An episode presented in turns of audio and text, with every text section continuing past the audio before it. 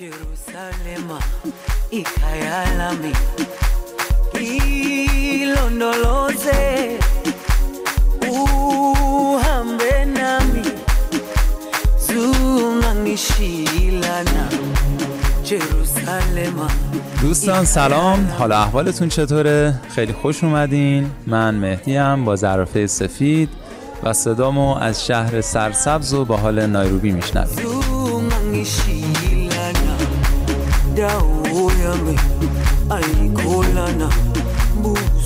امروز یه مهمون خیلی خاص و باحال و دوست داشتنی داریم که بعد از این همه سفر به کنیا رسیده و خیلی خوشحالم که در خدمتشم دوست ندارم توضیح زیادی بدم و خودش معرفی کنه. بفرمایید.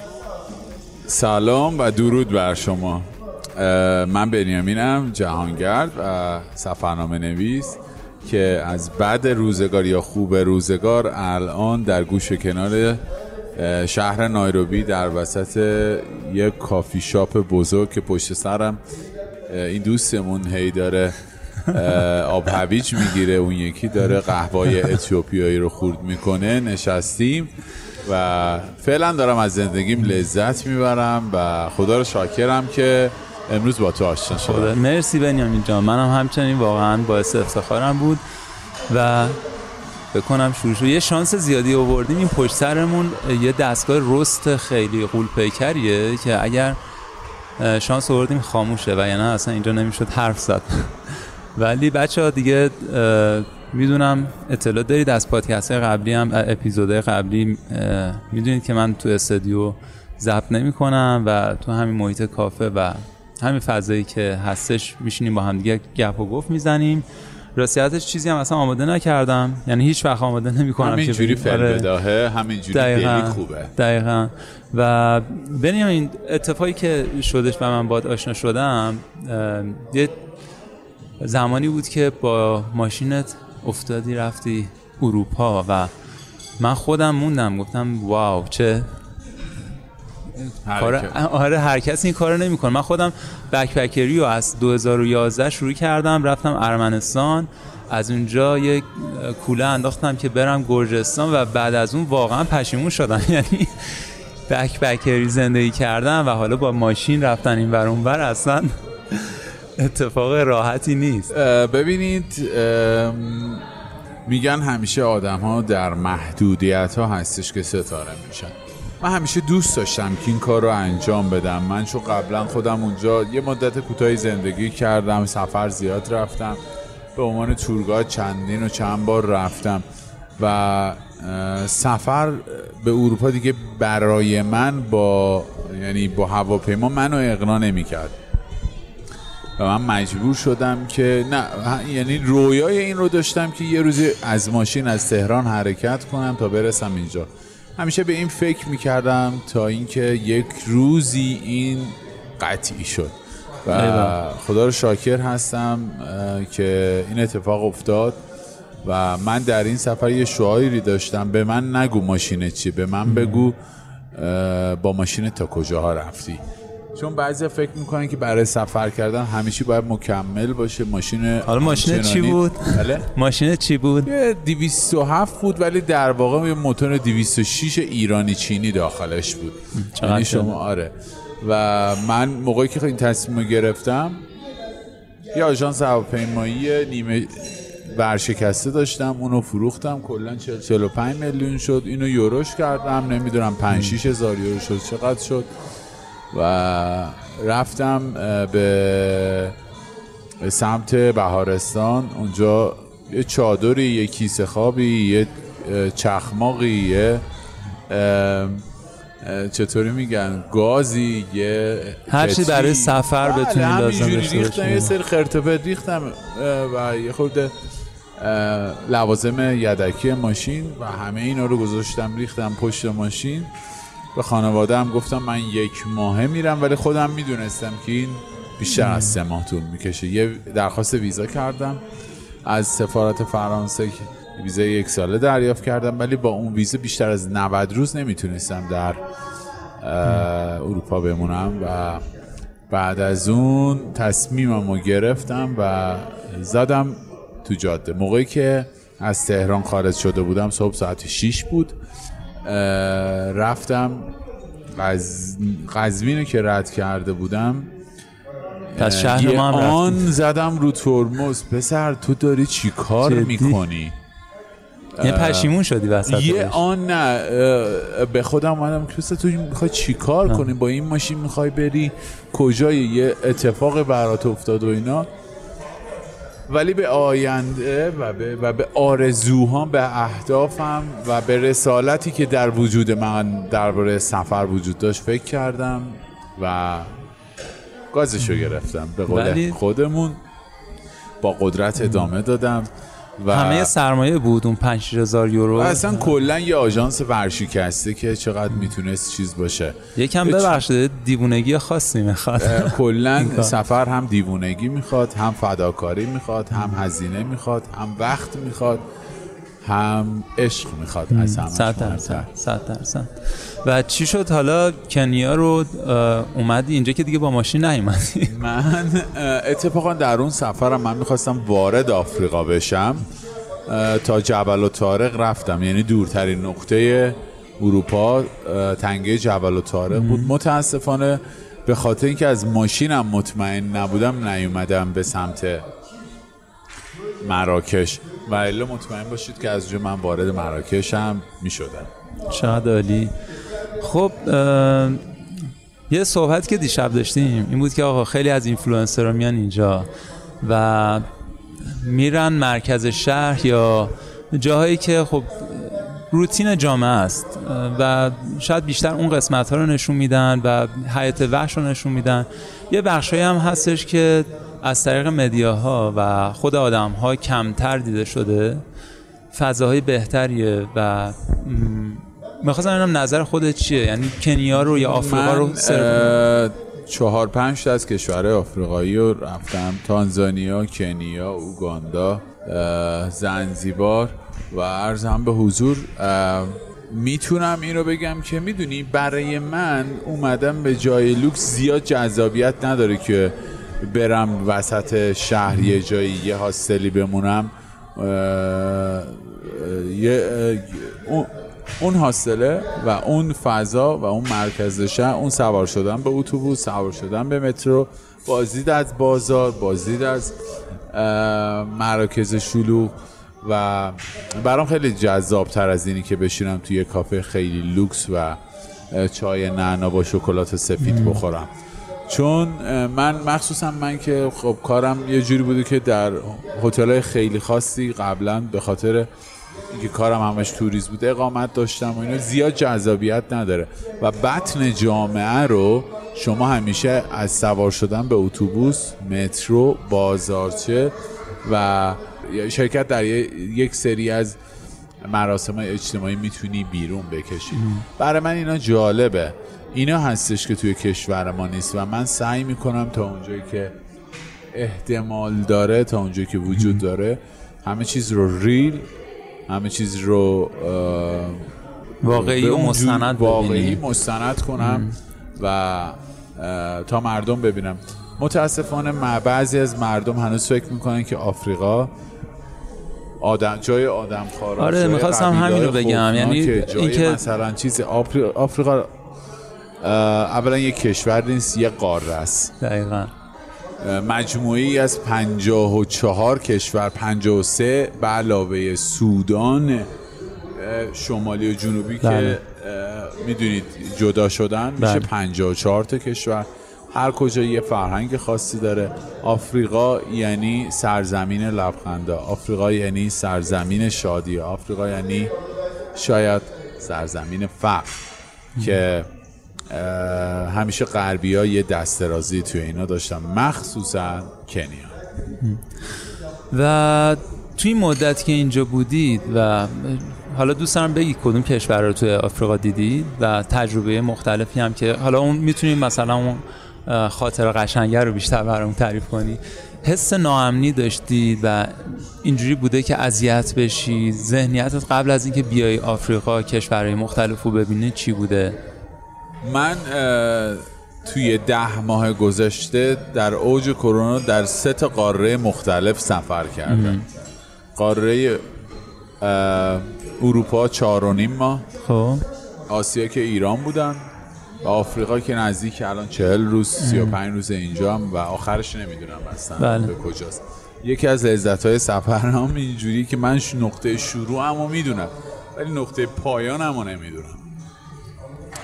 هیچ موقع به عنوان توریست به عنوان گردشگر کاری نکنیم که خودمون رو در معرض خطر قرار بدیم. من توریست وقتی توی آفریقام ترجیح میدم که شب بعد از ساعت نه و نیم ده بیرون نباشم. تو سیاهی خیلی تیره بیرون نباشم. از جاهایی که انتهاش مشخص نیست وارد نمیشم و سعی می‌کنم همیشه در اجتماع باشم. و به یک سری از توصیه هایی که توی اینترنت و توی جای دیگه هست سعی می‌کنم که بخونم و دربارش اطلاع بیشتری داشته باشم. آفریقا هم جای خوب داره هم آدم خوب داره هم جای بد داره هم آدم بد داره. مثل ایران خودمون. شما یک سری جا نمی‌تونید به آره. عنوان توریست به عنوان یه غریبه وارد بشید. پس بهتره که یه سری چیزا رو رعایت کنیم. ولی من احساس ناامنی نکردم. خیلی نه عالیه کسی جیبمو زد نه کسی خواست این کارو بکنه. و خیلی آدمای صادقی دیدم. درسته که توشون خب آدمای نادرست خیلی کم هم پیدا میشن. ولی اصولا موقعی که توی خیابوناش راه میرم شما به عنوان یه توریست یه سفید پوستی که دارید انگلیسی صحبت می‌کنید موقعی که در کوچه پس کوچه. آفریقا دارید اه، راه میرید قطعا هر یک دقیقه یک بار شاید هر یک دقیقه چند بار کلمه موزونگو رو خواهید شنید. این هم دلیلش اینه که اینا می‌خوان با تو ارتباط بگیرن. همون جوری که شما می‌خوای با اینا صحبت کنی آره، دقیقاً. ارتباط بگیری عکس بگیری اونا هم می‌خوان با شما با موزونگوها عکس بگیرن و صحبتی داشته باشن. فرق موزونگو با کیزونگو چیه؟ کیزونگو یعنی زبان انگلیسی موزونگو یعنی کسایی که سفید پوست هستن و زبان انگلیسی صحبت می‌کنن. ولی الان به تمامی سفید پوستا که زبان خارجی صحبت می‌کنن موزونگو میگن. پس آقایی که شما الان داری این پادکست رو گوش می‌کنی خانومی که الان داری با کیف این پادکست رو گوش می‌کنی بدون که شما هم یک موزونگویی به چشم آفریقایی. دقیقا. و ریشه ای که من از این کلمه موزونگو شنیدم این بود که خب یه جمله پدر این رئیس جمهور فعلی داره میگه زمانی که مسیحیان با کتاب اومدن وارد این کشور شدن حالا مفهومش این هست. زمانی که به این کشور وارد شدن در دستانشون کتاب داشتن و ما هم زمین هامون رو داشتیم. و وقتی رفتن اونا زمین های ما رو دارن و ما هم کتاب های رو در دستمون داریم. و یه زمانی بود که خب هنوزم هستش مسیحیان و می اومدن تبلیغ می‌کردن اینجا برای دینشون. خب اینا رو آدمای خوبی می‌دیدن چون از یه لحاظی می اومدن کمک می‌کردن و سفید پوست هم بودن اکثرا. و به این نگاه غالب شده که خب این افراد کمک می‌کنن. یعنی کسایی که موضوعی یعنی در حقیقت غیر آفریقایی ها آدمایی هستن که خوبن و همیشه یه کمکی به ما می‌کنن. حالا این یه چیزی بود که خواستم اشاره کنم بهش. من یه سری کشوری که شما رفتی اصلا نرفتم و اطلاعی هم راجبش ندارم. مثل اوگاندا. آفرین. اوگاندا یا زنگبار. موقعی که وارد اوگاندا شدم او... یعنی پنج دقیقه اول یک خب. خوفی منو گرفت که پسر اینجا دیگه کجاست؟ یعنی حتی تو استوری هم اعلام کردم. اصلا یه وضعی بود. یکی داشت با خر می‌رفت یکی داشت با عرابه آهنی می‌رفت یکی داشت با دوچرخه تک- تکچرخ واو. می‌زد. یکی آناناس میفروخت اون یکی لب مز داشت. دلار چنج می‌کرد. اصلا یه زندگی عجیب و فقط قیافه ها خیلی تاریکتر از قیاف اه، از قیافه هایی که من مثلا در کنیا و جای دیگه دیده بودم یعنی تیره تر بود بله. پوستشون. پوستشون یه خورده تیره تر و یه خورده من اولین جایی که یه خورده ترس برم داشت اونجاست. اصلا چرا؟ ولی- ببخشید این وسط چرا فکر می‌کنیم ما سفید پوست ها ما- من که سفید پوست نیستم یعنی هممون به نوعی باز هم رنگین پوست حساب میشیم بله. ما غیر کنیایی ها و غیر آفریقایی ها میترسیم از به نوعی دلیلش آفریقایی ما ها شناختی از فرهنگ اینا ما شناختی از رفتار اینا ما شناختی از اجتماع اینا به درستی نداریم. و اینو بگم من موقعی که وارد شدم گفتم یا خدا کجا اومدم؟ خدا به داد من. برسه. انتهای ماجرا ولی موقعی که اون کشور رو ترک کردم با تمامی وجود دلتنگ آخه. اون کشور شدم انقدر اتفاقای خوب اونجا برام افتاد انقدر اتفاقای خوب برام افتاد و دوستای خوبی پیدا کردم خاطرات خوبی ساختم و دوست داری برامون یکم از اون تفاوت فرهنگی غذایی نمی‌دونم خیابونا ببینید؟ فرق بین کنیا و اوگاندا مثل فرق کشور آسیایی با اروپاییه. کشور اوگاندا مردمش بیشتر از مردم کنیا بهت لبخند می‌زنن. گرمتر هستن. پولشون بیارزشتره.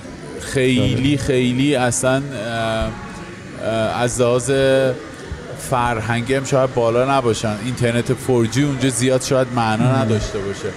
ولی بسیار آدم های با محبت خونگرم. و درستی هستن. و این به من بارها و بارها ثابت شده یکی از خاطرات خوبی که میخوا... می‌تونم بگم از اوگاندا تو ذهنم بوده. هر کسی رو که در کوچه بازار می‌دیدم با موزیک حال می‌کرد و از هر ده نفر یک نفر در کوچه یه بلندگو داشت. روی شونش بود یه بلندگو بزرگ. رو- یا روی سرش بود. دیدم کنار خیابونم واسطه بودن داشتن آره. موزیک play می‌کردن و آره، و- مثلا آب شنگولی می‌خوره کنارش مثلا نوشیدنیشو می‌خوره. و شالم میفروخت موزیک هم play می‌کرد. آفریقایی ها با کوچکترین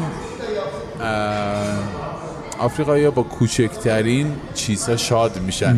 یه خوردم آدم های بیخیالی هستن. زیادم بعضی چیزها رو جدی نمیگن این اکثر تایم خوبه ولی بعضی موقع هم زیاد حالا شاید به مزاج ما نیاد. آقا حالا سوال من اینه. اینا با این همه حالا فرق چرا خوشحالن؟ ما با این همه من بعد. از ببخشید. مثلا الان خب توری که شما دارید چیزی که گفتید بین دو تا سه هزار دلار شاید برای هر نفر در با این هزینه هایی که الان قیمت ارز هست تو ایران هزینه زیادی بشه برای سفر ولی ماها بعضیامون با اینکه شاید وضع خوبی هم داشته باشیم مثل اینا خوشحال نیستیم. فکر می‌کنی این خوشحالی فیکه؟ نه اینا اینجوری به بار اومدن. بیخیال به بار اومدن خوشحال به بار اومدن و این زندگی رو به همین سبک دوست دارن. دوست دارن موقعی که کار می‌کنن دانس کنن بخندن بگن و شادی کنن. شاید چیزی نداشته باشن ولی با حداقل اینا شاد هستن. و من زندگیم دو قسمت داشت قبلا. قبل از سفر به هند و آفریقا بعد از سفر به هند و آفریقا. معتقدم سفر به آفریقا مثل سفر به حج میمونه. مطمئن باش برای هر کسی اتفاق نمیفته آره. مگر اینکه یک سری اتفاقها در زندگی آدم بیفته تا آدم بتونه به آفریقا سفر کنه. شاید شما ده بار سفر کنی به ترکیه پنج بار به دوبه چند بار به اروپا. بعد از اون اقناع بشی که سفر کنی به آفریقا. ولی اگر بدونی که این قاره چقدر برای تو جذابه چه چیزایی رو اینجا قرار تجربه کنی و بعد از سفر به آفریقا چه چیزایی به زندگی تو اضافه میشه مطمئن باش. سفر به آفریقا جزئی از اولین برنامه هات هستش که توی لیست آره،. و من بعد از سفرهای متعدد متوجه شدم و شادی رو جایی احساس کردم که خبری از رنگ ثروت در اون سرزمین نبود.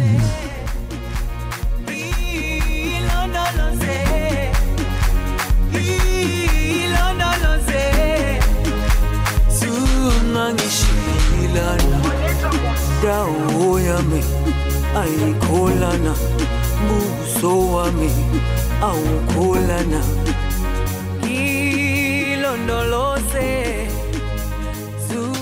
شاید یکی از دلیلش این باشه. می‌دونی مثلا اینجا زیر ساختای خیلی خفن و عجیب غریبی نداره. یک علتش به خاطر خب کراپشن و فساد اداری اقتصادی و این چیزاست. یه دلیلش هم برای اینکه شاید نیازی نبوده از اون طرف جنگله سرسبز و نمی‌دونم حیات وحش خیلی خوبیه ولی آدما این چیزها رو ندارن. یعنی درگیر مترو و متروی وجود نداره اینجا. اینجا وسیله حمل و نقل یه دونه ماتاتوه که مثل یه دیسکو سیاره. یکی از چیزهایی که من اینجا لذت می‌برم من شهر نایروبی خب یه شهریه که جاذبه گردشگری زیاد داره. از پارک زرافه ها بگیر تا پارک حیات وحشش تا برج KCCش تا پارک اوهور و اطراف اون. ولی اگر یه روز نایروبی اومدی مطمئن باشید اینا هیچ کدومشون به اندازه این جاذبه گردشگری که میگم براتون جذاب نخواهد بود. اگر یه روز اومدی نایروبی حتما حتما این اتوبوس های شهریه آره خیلی جالب. اصلا انگار توی آره یه آره. دیسکو سیار رفتی. دقیقا. این اتوبوس های شهری نایروبی رو باید استفاده کرد. چون دقیقا مثل یه club ی میمونه که داخلش نشستی سمت راستش داری. شهر رو می‌بینی. شهر رو می‌بینی داخل اتوبوس چند تا مانیتور بزرگ عکسای خیلی خفن و نیمه سکسی و همه و مسافرایی که همشون با موزیک دارن head می‌زنن. دقیقا. یعنی یه- یکم سورئاله ها می‌دونی؟ آره خودتون رو در واقع وسط یک کنسرت راک می‌بینید بسیار بی‌نظیر حتما حتما اگر اومدید این رو اینجا تجربه کنید. الان ما مرکز خریدی که هستیم اینجا Two Rivers Mall ه. Two Rivers Mall. امروز یه مرکز خرید دیگه به همراه مهدی عزیز رفتیم به اسم Village Market و افتخار اینو داشتم. چند تا از ایرانیایی که اینجا business. می‌کنن و مغازه داشتن رو باشون صحبت کنم گپ کنم و یه افتخار بزرگی هم کردم که موقع که فهمیدم این دوتا مرکز خرید و دو تا ایرانیه البته ببخشید اصلاح کنم. Village Market رو یه آقای ایرانی که تو اپیزود سه هم ایشون بله. خودشون صحبت کردن مدیر Village Market و برادرشون دیزاینر و طراح و معمار پروژه بودن. به به. اینجا هم دوباره یه این اینجا رو نه اینجا رو یه شرکت چینی. آه اینجا رو یه شرکت چینی ساخته. آره. در هر صورت هر کی ساخته دستش درد نکنه و عرضم به حضور خیلی خوشحالم که چکریم. امروز اینجا هستم. و باهات هم صحبت شدم. و حالا من سوال دارم و تمامش نکن. احساس همو دارم.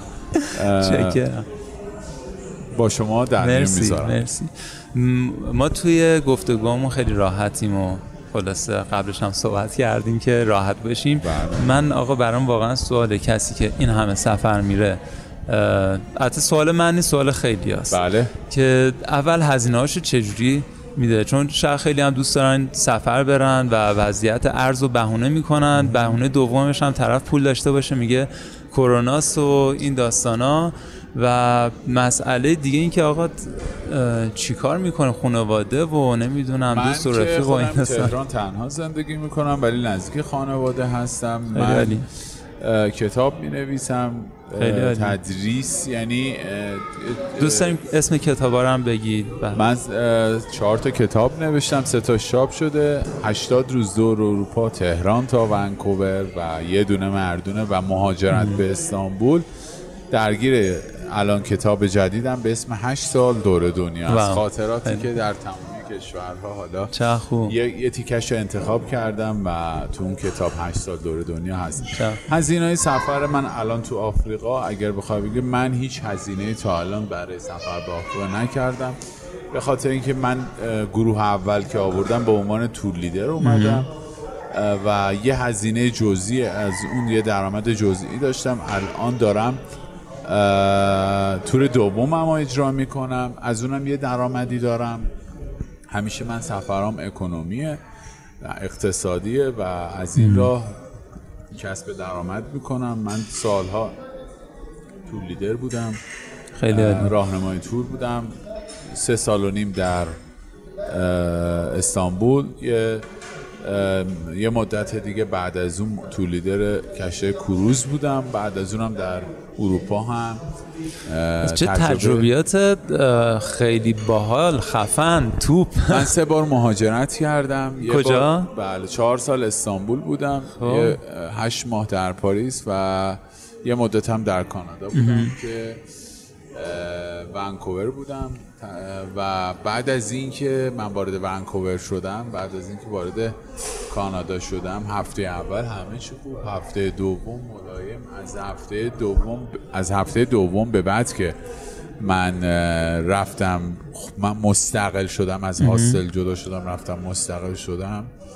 اونجا فهمیدم معنی کانادا اون چیزی که تو فیلم ها و تبلیغات و اینا می‌بینیم نیست. دوست داری یکم راجع بهش صحبت کنیم؟ چون خیلی خیلی از ما ببخشید مثلا ما که تو ایران بودیم دو دقیقه می‌خوام یه چیزی کنیا، بگم برای آره. کسایی که عشق سفرن یا که عشق مهاجرتن ما باید فلسفه سفر با مهاجرت رو جدا کنیم. مسافرت یعنی با مهاجرت دو تا چیز جداست صد درصد. اوایل که اونجا بودم فکر می‌کردم که وای پسر اینجا دیگه رسیدم کانادا. اینجا دیگه end of the world آخر دنیاست دیگه اینجوری. بعد از یه مدت حالا که گذاشتم رفتم خودم مستقل شدم تنهایی ها رو حس کردم بغضای غربت رو چشیدم. بعد فهمیدم مهاجرت خیلی خیلی جسارت می‌خواد. مهاجرت کردن موقعی که مهاجرت یعنی می‌کنی مثل یه بچه ای هستی که هیچی نمی‌دونی زبون بلد نیستی به صورت کامل فرهنگ اونجا رو نمی‌دونی دوستی نداری کار نداری. در واقع یه سیدی خالی هستی که با شنیدن این و اون اون سیدی داره پر میشه. پس مواظب این باش که چطور می‌خوای اون سیدی تو پر کنی؟ حافظه اون سیدی تو پر کنی. دقیقا. و آمریکا اسمش آمریکاست ولی من بهش میگم آمریکار نه آمریکا. دوستایی داشتم باشون صحبت می‌کردم ماهانه 4000 دلار مثلا حقوق می‌گرفتن آخر برج مثلا به دولت دوباره بدهکار بودن. سه هزار دلار یه حقوق عادیه در ونکوور ولی آخر سر مثلا اجاره آره همین. 800 900 دلار باید بیدادی اجاره. اگر آره، یک آره. اتاق مثلا خیلی کوچیک داشته باشه که همون دستشوییشو بیرون با یک دیگه شیر کنی. اگر می‌خواستی خونه جدا بگیری که یک اتاق و یک سالن داشته باشه حولش 1500 الی 1600 دلار می‌دادی. اگر می‌خواستی که یک خونه ارزم به حضور دو خوابه داشته باشی که حولش 2200 دلار باید حقوق می‌دادی. هزینه خورد و خوراک بین 500 تا 600 تا هزینه بیمه. 300 تا اگر ماشین داشته باشی 300 تا هم برای هر ماه ماشینت باید بیمه می‌دادی چه فرقی نمی‌کنه ماشینت پیکان بود یا ماشینت مثلا لکسوس بود.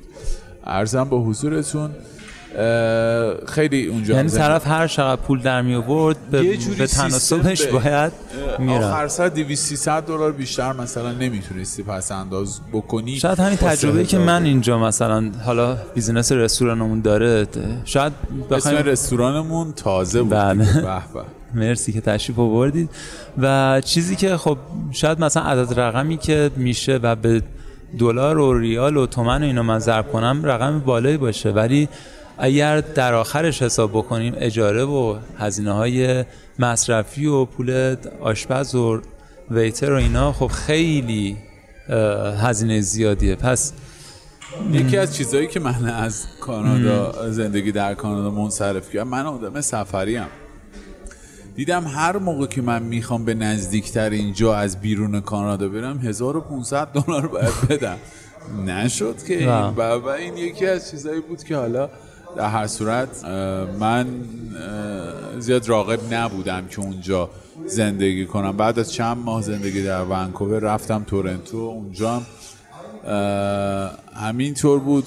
زندگی اگه تورنتو رو یعنی مفت به من بدم من حاضر نیستم اونجا زندگی کنم.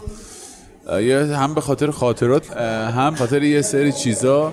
دوست داری بگو اگر دوست داری. ولی ونکوور یه جایی خیلی خاص. شاید برای منی که. مثلا خب حتی پیشنهاد کاری هم از اون سمت بهم میشه. برام شاید جالب باشه که بدونم. یه کشوری که 6 برابر ایران 33 میلیون نفر جمعیت داره. انقدر دریاچه داره اونجا که خدا خودش بعض از بعضیاش خبر نداره. غربش همه انگلیسی صحبت می‌کنن در شرق نصفش فرانسوی. صحبت می‌کنن. من دوست داشتم که در رشته مهماندار پرواز یا مهماندار هواپیما در دانشگاه اه، یه رشته ای رو انتخاب کنم. خیلی رفتم جلو ولی متاسفانه راغب به ادامه. نشدم و تصمیم گرفتم یه مدت کار کنم. شرایط اجتماع زندگی بسیار آروم و برای من که از تهران 17 میلیونی از استانبول 15 میلیونی از پاریس 10 میلیونی تجربه زندگی داشتم یه خورده برام سخت شده بود با کلیتش حال نکردی که یه جورایی. ولی از لحاظ تمیزی بهترین شهری بود که دیدم می‌دونی مثلا از لحاظ آدم هایی که اونجا زندگی می کردم واقعا عالی. و موقعی که شما پاتون رو می‌ذارید به ونکوور یا کانادا از اینش خوشم میاد که قوانینی که و قدرتی که یک شهروند کانادایی داره همونا رو به تو میده. از آره. اینش خوشم حالا هم شما کشورهای مختلف دیدی سیستم های اداره کشور مختلف دیدی و هم اینجا الان اومدی داری می‌بینی. فکر می‌کنید اون تفاوته اون چیزی که خیلی مثبت یا خیلی منفی باشه چیه؟ آفرین. من موقعی که پولدارترین ایرانی در ونکوور زندگی می‌کنن اکثرا موقعی که توی محله موقعی که در محله British Property که نزدیک محله North Vancouver اه، قرار داره. North Vancouver یه محله دیگه به اسم Lonsdale داره که ایرانی ها اکثرا اونجا زندگی می‌کنن. اونجا قدم می‌زدم در British Property و به خونه های چند میلیون دلاری که ویوی اه، کانال ونکوور رو داشتن نگاه می‌کردم. یاد زندگی افرادی که در کوچه پس کوچه های تنگ و تاریک هند زندگی می‌کردن افتادن. زندگی افرادی که در آفریقا زندگی می‌کردن افتادن. و بعضی موقع گفتم خدایا چرا؟ چرا این انگلیسی که در اینجا زندگی می‌کنه این آفریقایی نشده؟ و اون آفریقایی این به جای این انگلیسی نبوده. تضادها بعضی موقع بهش فکر می‌کنی اذیت کننده هستن بعضی موقع یه جوری هستش که شما بهش فکر می‌کنی ولی به یه جایی نمی‌رسی. جودی فاستر بازیگر معروف امریکایی هست. یه کلمه خیلی جالبی رو در یک فیلمی استفاده کرد. گفت موقعی که من یاد گرفتم موقعی که در خیابون خون دیدم خونه بخرم. من یاد گرفتم موقعی که در خیابون صلح می‌بینم خونه بفروشم. خیلی داستان ها در این یک جملش بود و خیلی هم واقعیت ها در این یک جملش بود.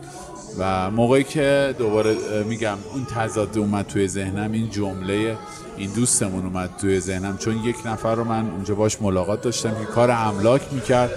بهم میگفتش که فلان تایما باید خونه بخری اینجا فلان ماها خیلی چیزه. به خاطر اینکه فلان ماه خیلی ها دنبال خونه میگردن شما باید خونت رو نگر داری. اصلا اجاره هم ندی. فلان اه، ماه بعدش به اجاره رو بکشی روش. این کار رو انجام بدی. اینجا بود که جمله جودی فاستر اومد تو ذهنم. حالا می‌دونی مثلا درسته این یک سیستمیه که خیلی از کشورهای غربی دارن و بحث مالیات بحث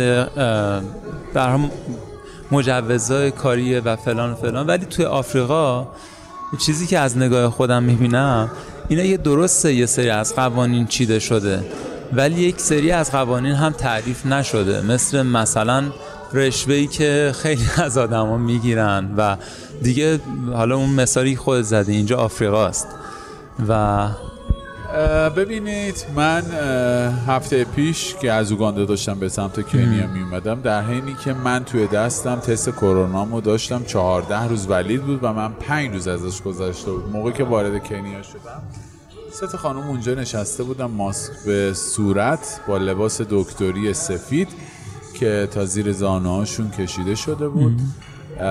روز قبلش هم روز کریسمس بود. بعد برگه منو نگاه کرد گفت تو نمی‌تونی با این برگه وارد کنیا بشی. گفتم چرا؟ من می‌تونم. گفتش که می‌تونی ولی در واقع نمی‌تونی.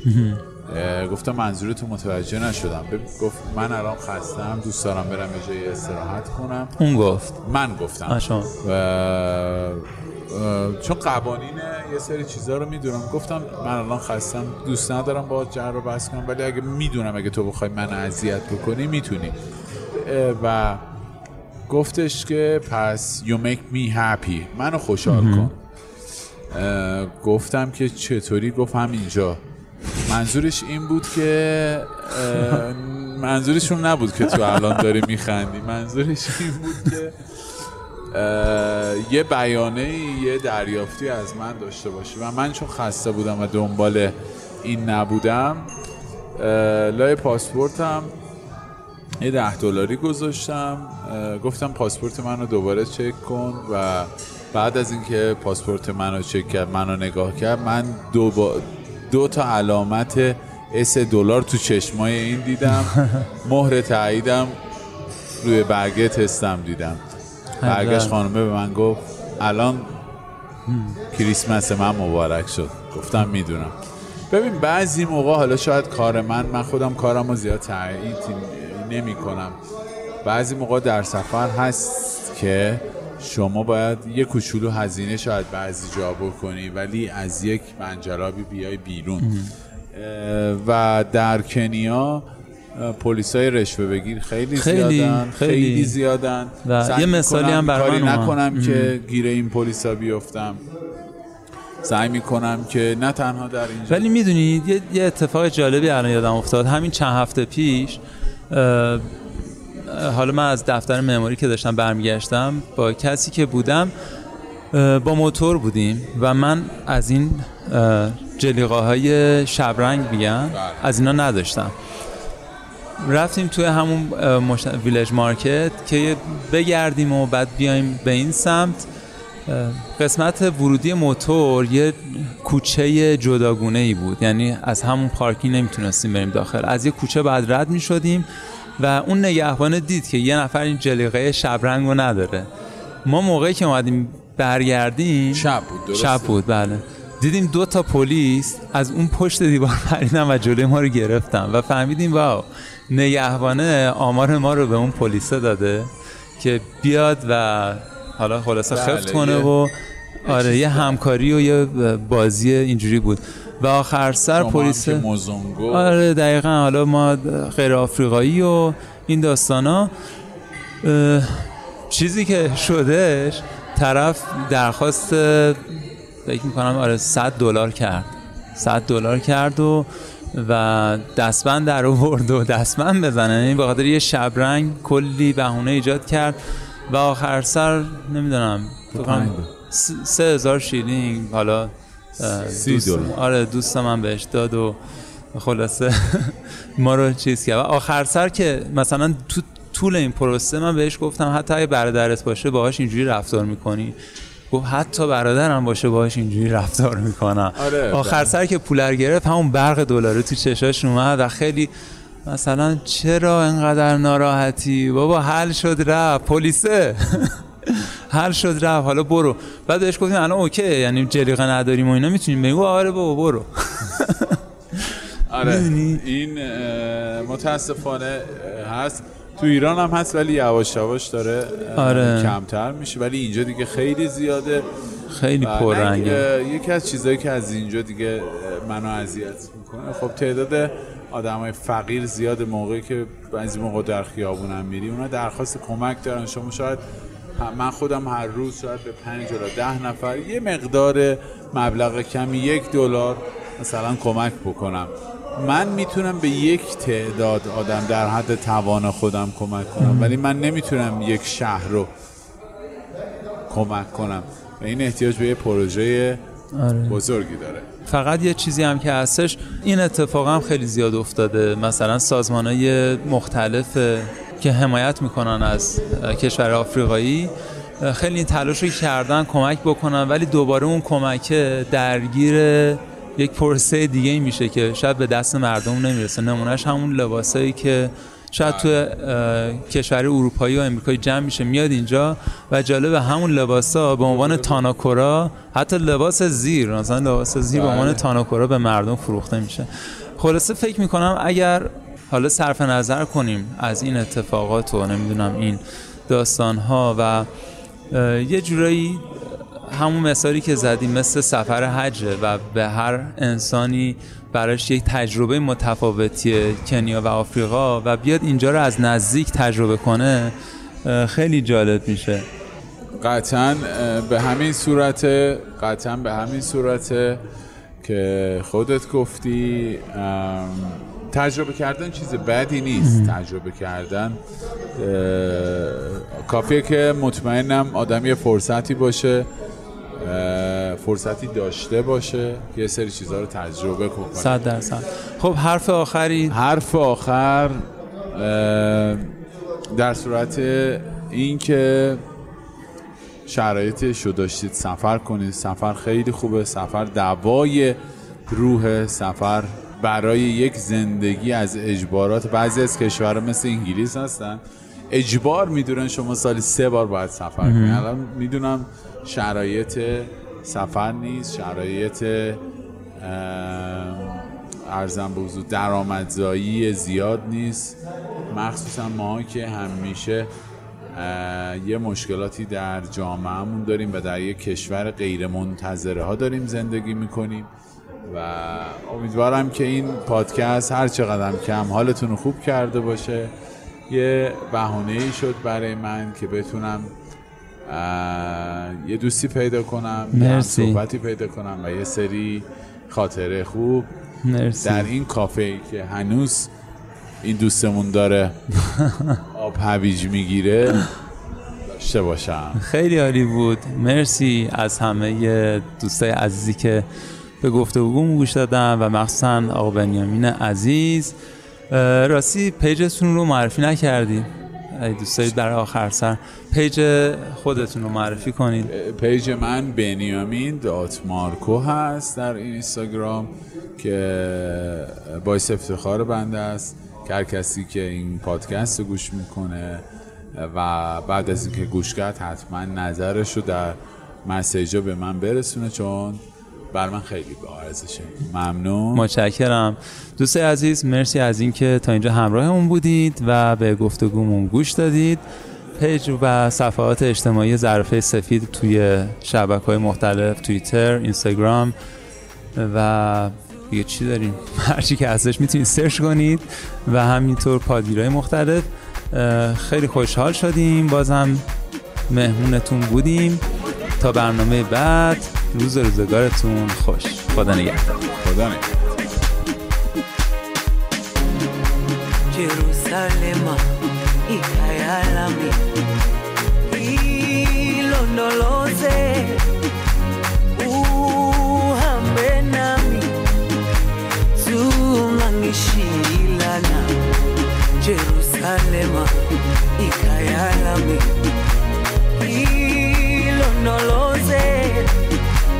uhambe nami zungangishilana dawo yami ayikholana buso wami awukholana